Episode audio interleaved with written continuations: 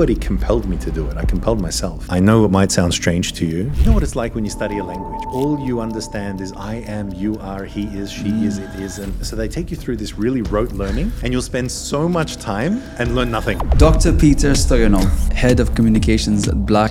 He's a part of the fabric of entrepreneurship ecosystem and innovation ecosystem of the UAE. He's played multiple roles across many different industries as an advisor, as a consultant, as a teacher. It's not to say that when we send our kids to school that what they learn isn't important, but it's that they don't understand oftentimes that there's a context for learning, for why you're learning what you're learning. And that makes all the difference. I asked my friend Jan, I said, how can I learn German quicker? He gave me a single piece of advice, which I still carry today and I'll share with you. I said, I wish you could speak slower with me so that I'm able to capture all of the points. And you know what he said? He said, if I speak slower. Peter, let me ask you this. People know you here also as a futurist. What is the future of learning? That's a really interesting question.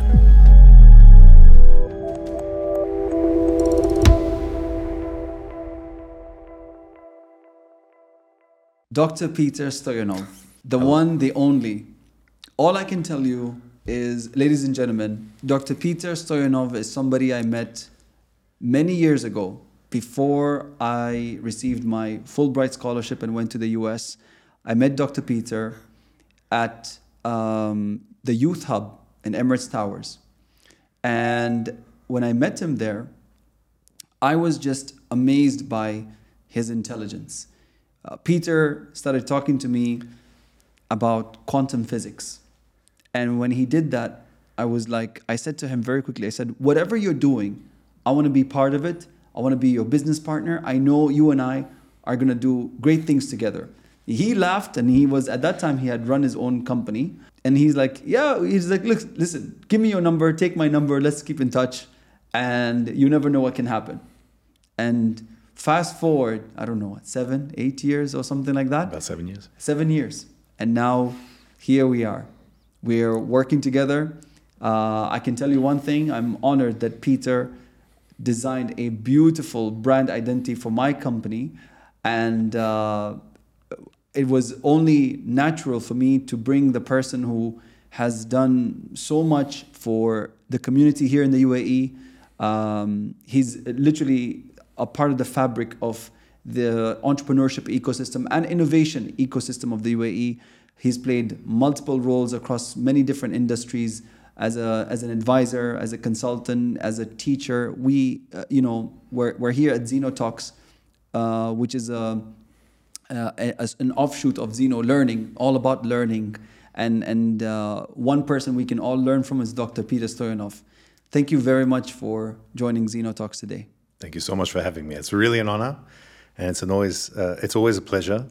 And uh, anytime there's an opportunity to to take some time from the day to come and sit with you, it's always a pleasure.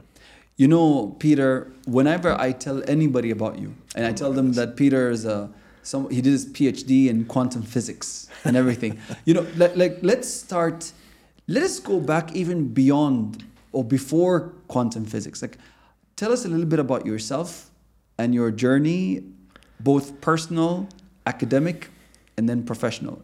Sure, I'll I'll I'll do it. I'll do it quickly. Um, so, as you can tell from the accent, I'm originally Australian and um, born to two Eastern European parents. And I was actually born in Australia, but culturally very much of that kind of Eastern European background. So um, it's funny it's funny how things work, um, and it's funny where life takes you. But where my life took me was uh, I was actually a musician before everything else. So I played, uh, I don't know even if you know this, but I played uh, saxophone. I started playing when I was 11 years old. You know, that's what I also play. Saxophone? Yes. Oh, my man. Not as good as you do, but I did. That's, well, the, that's I, the one instrument I learned fantastic. to play. Um, yeah. Well, for as long as we've known each other yes. to finally to finally find that out about you, and I think for you to find that about yes. uh, me, yet another commonality. Yeah, the, yeah. the, universe has a way of bringing people together. It's a bit unfair because Peter does have a very very jazz voice, So he could he could be anywhere, and he, and yeah, he's he's a master of improvising any voice you tell him to do. Yeah, Okay, we won't do any of that on this podcast, but if there's another podcast, we'll uh, we'll we'll will out some of those talents. Yeah. um, yeah, and and I was actually a musician, and it was heartbreaking to my parents when I told them. So I started at 11 Mm-hmm. and really accelerated through that process. Actually, my first um, degree was a diploma in music performance, Mm. and I got that when I was 17 years old. So I hadn't even started. I haven't finished high school yet at that Mm. point. And when I graduated, I remember I had a guy who was 55 years old on one side and 72 years old on the other, and I was 17 years old getting my uh, diploma. So we had that uh, presented to us. And from that point, when I got onto university, I think it was about choosing kind of the safer option. I was really into music, and I would say that I was talented, but I was nowhere near as talented at the scientific disciplines. And I was always interested in physics. And I, I credit one teacher in, um, uh, in my high school time that kind of provoked this this scientific thought process approach to life that I really liked. And I would say that it's probably singularly his name escapes me because you and I are getting old now, but his name escapes me. It'll come back to me at some stage. And um, he was really kind of pivotal in me deciding and choosing to, to go on and to study. And in Australia, you have the possibility of studying two concurrent degrees. So you study two independent degrees together at the same time. And so the major of one becomes the minor of the other. Okay. So I did a degree in science and a degree in engineering. Mm. And so my degree in science had a minor in engineering, and my degree in engineering had a minor in science. Mm. Okay. So I was able to combine the two. Instead of spending eight years, I ended up spending five years. So as with a with a significant overload. Okay. And then I got an offer I couldn't refuse, as as you do sometimes. So I was doing this research project for my engineering studies for um, you remember this for a toroidal electron spectrometer, and we had the only one in the world. So you can think about this like the the Formula One of scientific instruments. You know, they always kind of break down. Yeah, and yeah. They're really difficult, but when they perform, Yeah. they're like super high performance. So this was this was kind of like that in the scientific discipline. So I ended up going to Germany for the first time in 2004, Mm-hmm. and the offer Mm. from my professor was, uh, well, why don't you stay on, do a PhD with me, Mm-hmm. and I can promise you that for the next four years, I'm going Mm. to send you to Germany four times a year. Oh wow. He didn't keep his promise. It actually ended up being much more than that. so I've been in total to Germany from Australia 15 times. You can imagine Yeah. Australia being where it is in Germany. yeah. That was a. that And was you a are a fluent German speaker. Well, we can talk about that. I didn't start off being one, and I actually studied uh, in high school. Mm. So we had a relationship with a German uh, school in Heidelberg, Mm. um, and uh, so I actually studied German as a kid. And you know what it's like when you study a language, right? Mm. Yeah. So so you learn a language and. All you understand is I am, you are, he is, she Mm. is, it is. And so they take you through this really rote learning, and you'll spend so much time and learn nothing.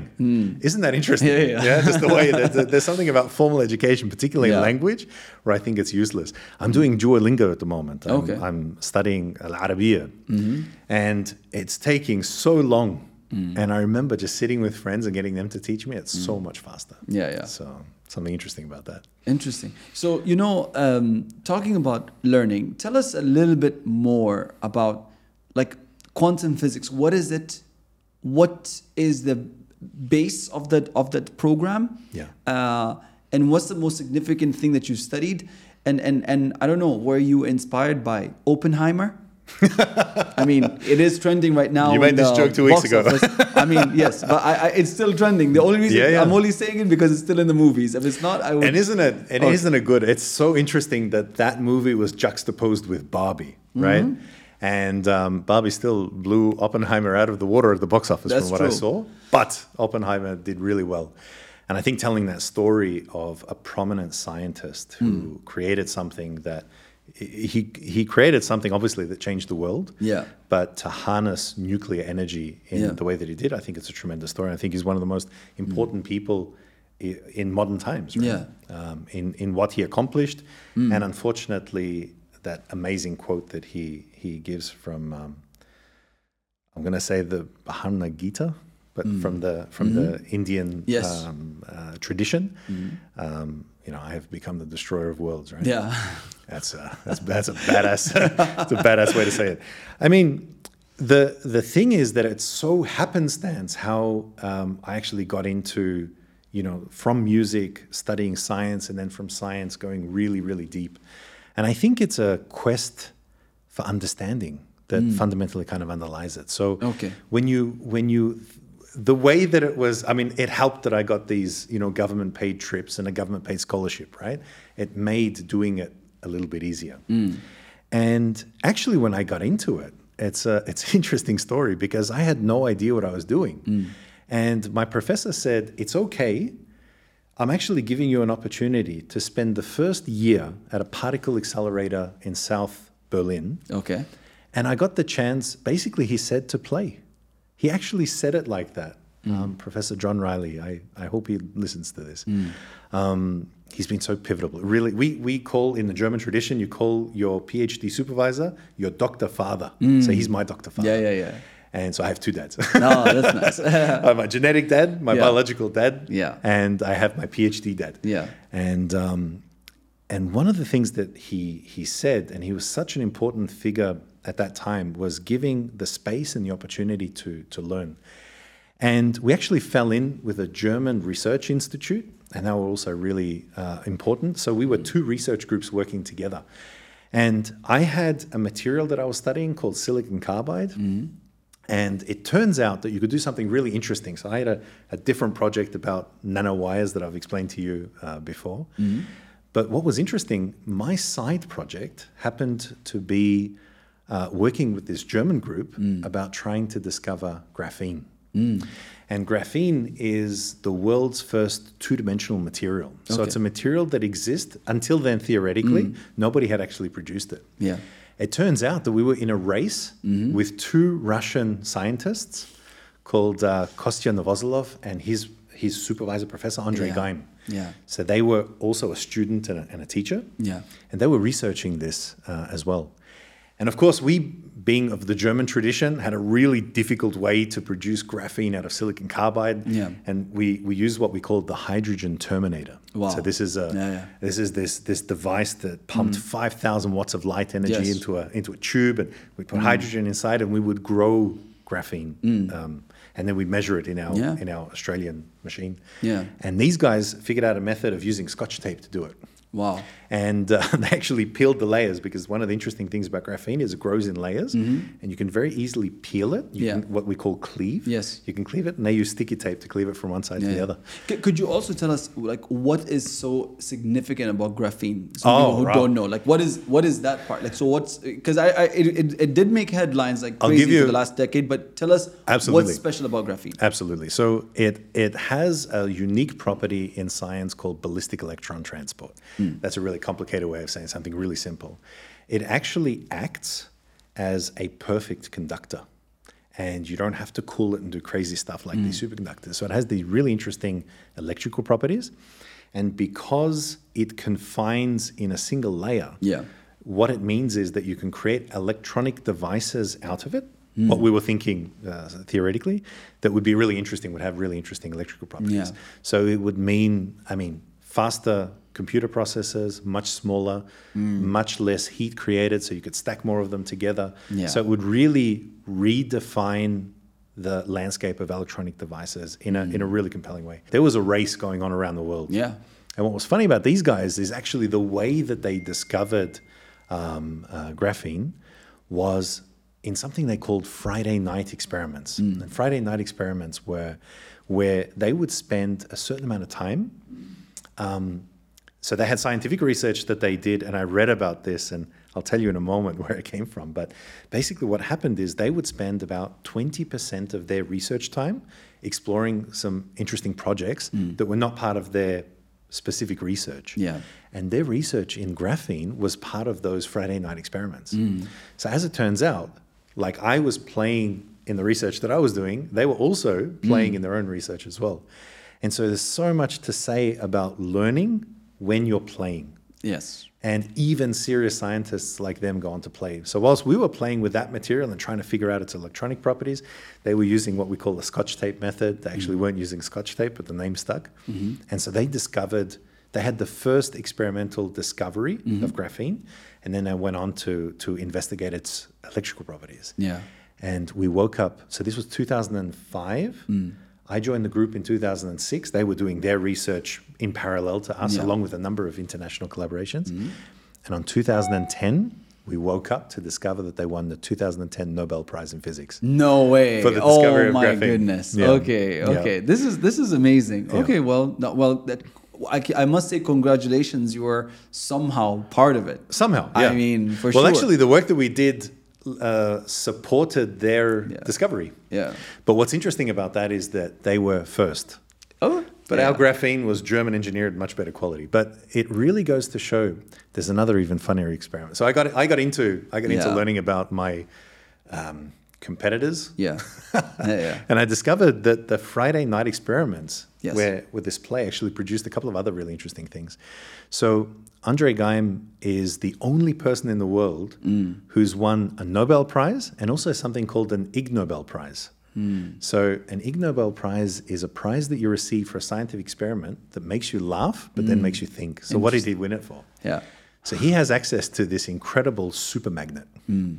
And what he thought would be a great idea hmm. is to actually take a cup of water and pour it into it to investigate the magnetic properties of Oh. water. Oh, okay. And discovered that it was actually magnetic. Yeah. And so what happened then was. Oh, was so he- wait, did you just say water is actually magnetic? it has a magnetic property. It has what's called diamagnetism. So he noticed hmm. that little bubbles of water, and, and this was not known, right? Yeah. Because there was a, it was not expected in water that this would be um, the case. Hmm. And so what he did was try to find an animal that had a lot of water inside it. So Okay. he actually took a frog, Yeah. suspended it magnetically inside this magnet, and won the Ig Nobel Prize. He's the only person in the world who's won a Nobel Prize Yeah. and an Ig Nobel Prize. That's very interesting. Yeah, and and just a quick sort of bookend to that. He talks in his Nobel Prize speech. You have to give a speech every time you Yeah. win a Nobel Prize, and he talked about the fact that fun was and this Friday night experiments. Mm-hmm. Yeah. the time devoted to play Mm-hmm. was actually where they learned the most, and where um, the most interesting scientific discoveries were actually had. Yeah. And that's very much the same for me. So to bring it back to, to what I was telling you earlier, um, it was really through the course of play Yes. and through considered kind of discovery that Yeah. the interesting scientific results that formed obviously the part of my PhD Mm. actually came about as well. That is really really interesting. And you know, as you as you uh, are aware, uh, Zeno podcast, Zeno Talk, is literally an offshoot of Zeno Learning, and and it's literally uh, a new platform that's going to come out that's going to revolutionize the way people learn today. Whether they learn through play, they learn through engaging, through different uh, methods. Now, you know, if we want to dive in about how we learn and, and the, the power of learning as we see, you know, you know that there are two paths for learning. You've got your structured and traditional versus experiential and playful. You know, uh, one thing that I remember growing up, which was terrible, uh, uh, you had to memorize like a full page answers. If you did not write your answer word for word for what you had to memorize, Yeah. you wouldn't get a full mark or, or, or it would be completely disallowed. Like, you know, so give us your thoughts Yeah. about the way learning is changing and evolving as we speak. I'll give you my personal experience, and that's learning a language. So I talked about it before when we were learning German at school. Mm. It was all about you know regular and irregular verbs, and German has this crazy tense structure. So when you're when you're conjugating verbs, for example, the dog is der Hund, mm-hmm. the cat is die Katze, so the cat, and the table is das Tisch. So there are three gender structures: Wow. masculine, feminine, and neutral. Arabic is much worse. and then you have you have you have four tense cases. So you have a matrix of male, female, neutral, plural across four tense cases. So in English you say the dog, the cat, the table, the Yeah. people. Yes. In German you would say der Hund, die Katze, das Tisch, den Leute. Wow. So the people. And then that multiplies by four. Hmm. In Arabic, by the way, there are 12 tense cases. So I don't know why. Someone someone uh, far more intelligent Hey, look, than both of I'm- us will explain I'm, it. I'm just, I'm just born So- with it. Thank God. But You I'll know? tell you, Yeah. I'll tell you what will probably end up being a funny story about how I actually learned German because I hmm. certainly didn't learn it in the confines of the classroom. Yeah. And I found, reflecting back on this, I had a I had a friend who I studied with, and when I went, I actually went back to live in Germany um, in around 2014, I think it was, 2000. Sorry, 2012. And I remember that there was a, a young man who I studied with, who I was friends with. Yeah. And later, when I went to take my job interview at the company I used to work at in Germany, he was actually already working there, but we lost contact. So we very quickly became friends again. And the way that it happened is that I made a concerted effort when I joined that job because I had the seed of German. Yeah. I actually planted that seed to everybody that I met. And I said, I know it might sound strange to you, hmm. but although I'm an Australian, I actually speak German. Hmm. I said, ah, this is incredible. We've hmm. never seen it before. Yeah. There you go. I did an accent for you. So, so they never could have fathomed that an Australian from Australia would actually Yeah. speak German. And I mean, they didn't know my history, obviously. But I could speak a little bit. And so what happened was that whilst I was doing a job, I was actually in like a 10 hour a day German speaking camp. Hmm. And then what my friend and I would do afterwards, he, of course, to, to get to know people, he invited me over to his friend's house and we hmm. would play board games or card games. Yeah. And we do that at night. And what would happen is that they would make fun of me hmm. in really amusing and funny ways Okay. with German idioms. So they would say stuff that I wouldn't pick on, pick up on. And it really kind of tormented me in a funny way. Mm. Yeah, so yeah. I said, I really Okay. want to know what they're doing because Yeah, they'd all laugh and giggle at these jokes. And I thought, man, I'm pretty sure these jokes were at my expense. Yeah, yeah.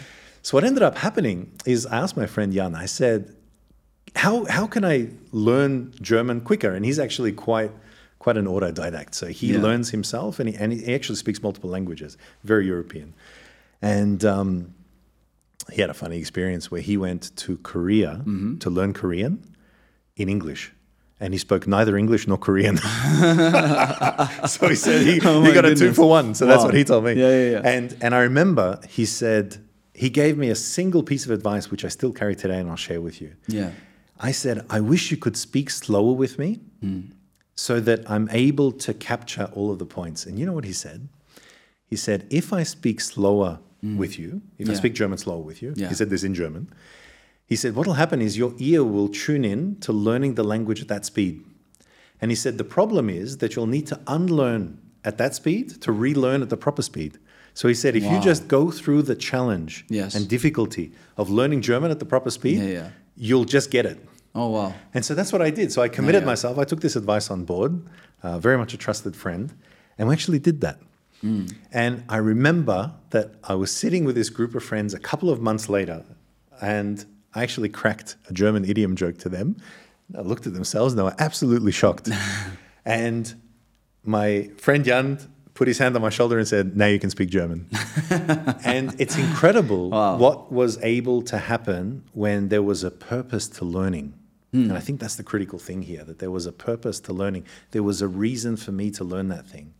And it's not to say that when we send our kids to school that what they learn isn't important, but it's that they don't understand oftentimes that there's a context for learning. Mm. And I found that through school that the best teachers that I had, I mean, so much so that the teacher that I had in high school was able to push me towards a career in physics. Yeah.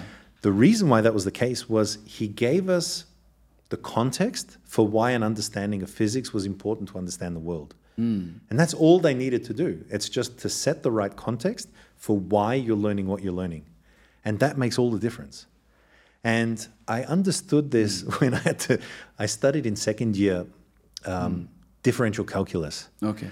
And differential calculus is a real pain in maths. And it was a second year subject. It had a failure rate of 60%. What's the what's the difference between differential calculus and calculus? It's uh, a particular type of calculus that only deals with differentials. So uh, differentials are you. It's basically a particular type of calculus. It's calculus Oh. in a particular domain, which is the really hard one. Okay. I'll put it, put it that way. Okay, And good. so and so what ended up happening, I I um I was as bad as everybody else at that subject. And there was one class where the teacher was kind of getting frustrated with us. And he said, Do you know why you need to know about differential calculus? He said, Imagine you have a barbecue yeah. But the heat is only being applied on one side of the barbecue. This is a true story. Mm. and he said, You have your steaks and sausages here.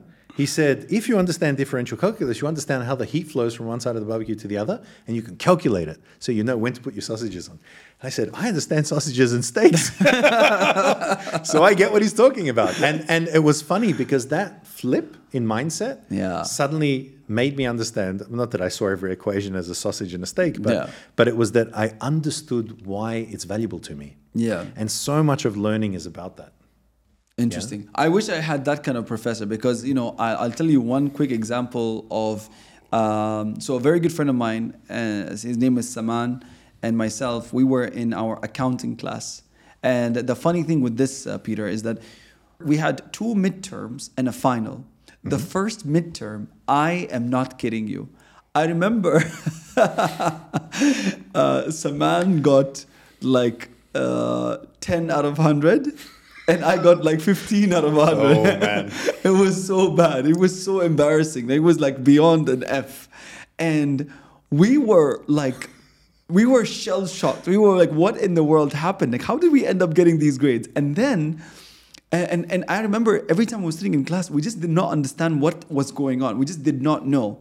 I've never received a mark that was that low in my entire life. I, I, I wanted to cry. I wanted to. 15 out of 100 is pretty bad. It is. It is. It was really embarrassing. I could never. I never told my mom this. I never told my parents about this. You know, Saman and I, we sat together every almost every single day that day because we weren't actually that close. We were sitting next to each other, and I he he looked at his paper and I looked at mine, and and it was just because there was a big huge circle of an F on our papers, and we looked at each other. We're like, listen, if we don't put our act together, we don't get our act together, to, uh, then we're we're finished.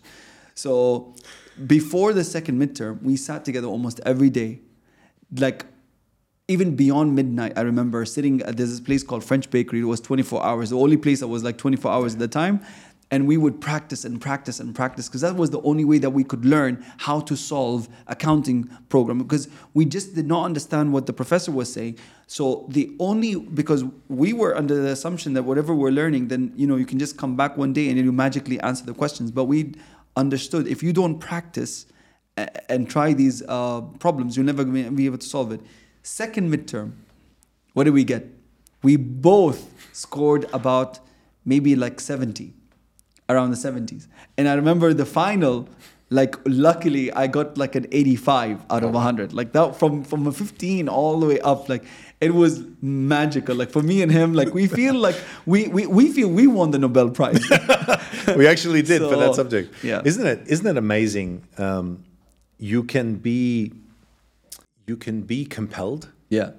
in a really positive way. Yeah. But you can be equally compelled in kind of a negative way, right? Yeah. But you're still compelled. Yes. And one of the things that I found that I found quite stressful, especially at university, but it continued through my entire education, Mm-hmm. was that you were compelled to do well, but kind of almost against against kind of all your you know hopes.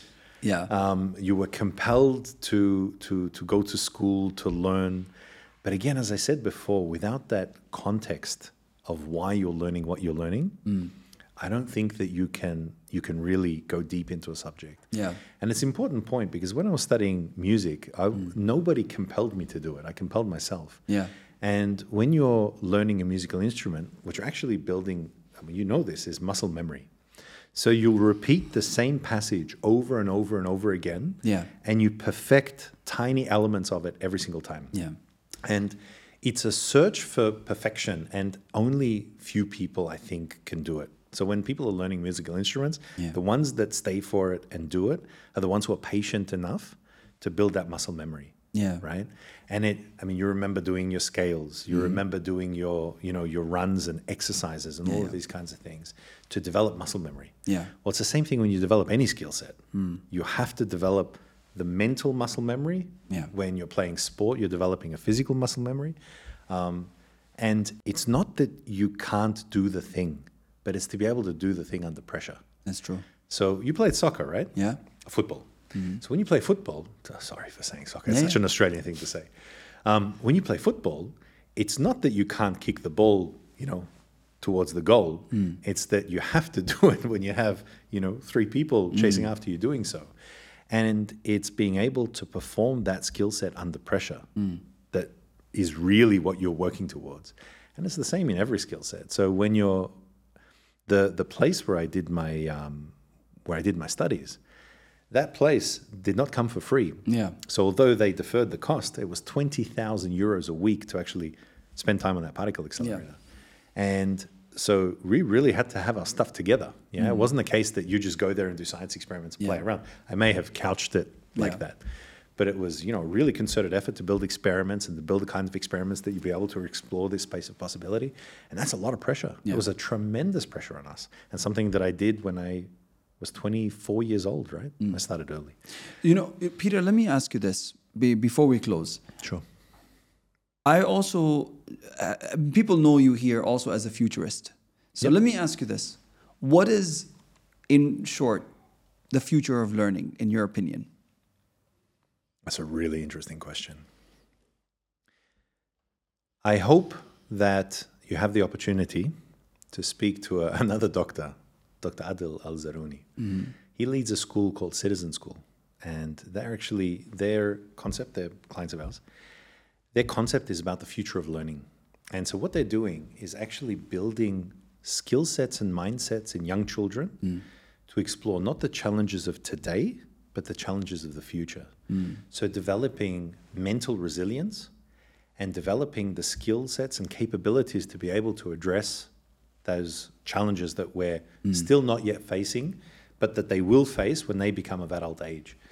And so when you think about it from a perspective of our stewardship of the earth, we're at the point now where our, par- our parents are deferring responsibility towards us, and every you know every generation defers that responsibility uh, forward, and we eventually will have to defer the responsibility to hmm. young people. Hmm. And when you consider what a sad state of affairs we've mm-hmm. left, mm-hmm. we've inherited the world from our parents, and where the world is going in terms of you know mm-hmm. climate change, in terms of um, in terms of our use of resources. I mean, we're using you know 3.8 Earths worth of resources, Yeah. and it's going to be left. A generation eventually will have to come and say, we have to end this. Mm. So I think what learning will have to entail is the responsibility to address the challenges that we're not yet facing, hmm. but everybody can clearly see on the horizon. Climate change is one of them, use of resources is another. And what's interesting is that there's so much opportunity for innovation that will allow us to harness those challenges and turn them also into commercial opportunities. And I think that's what's really exciting. So the future of learning for me is going to be about creating resilient minds that are able to face the challenges of the future and also to develop the commercial opportunities that that will bring about. Dr. Petar Stojanov, Head of Communications at Black. It is a an honor to have you here today with us. Uh, thank you for joining Zeno Talks, and uh, this is going to be the first of many conversations that we're going to have. Inshallah. Looking forward to it. Thank you so much for having me. It's been an honor. Thank you. Cheers, brother.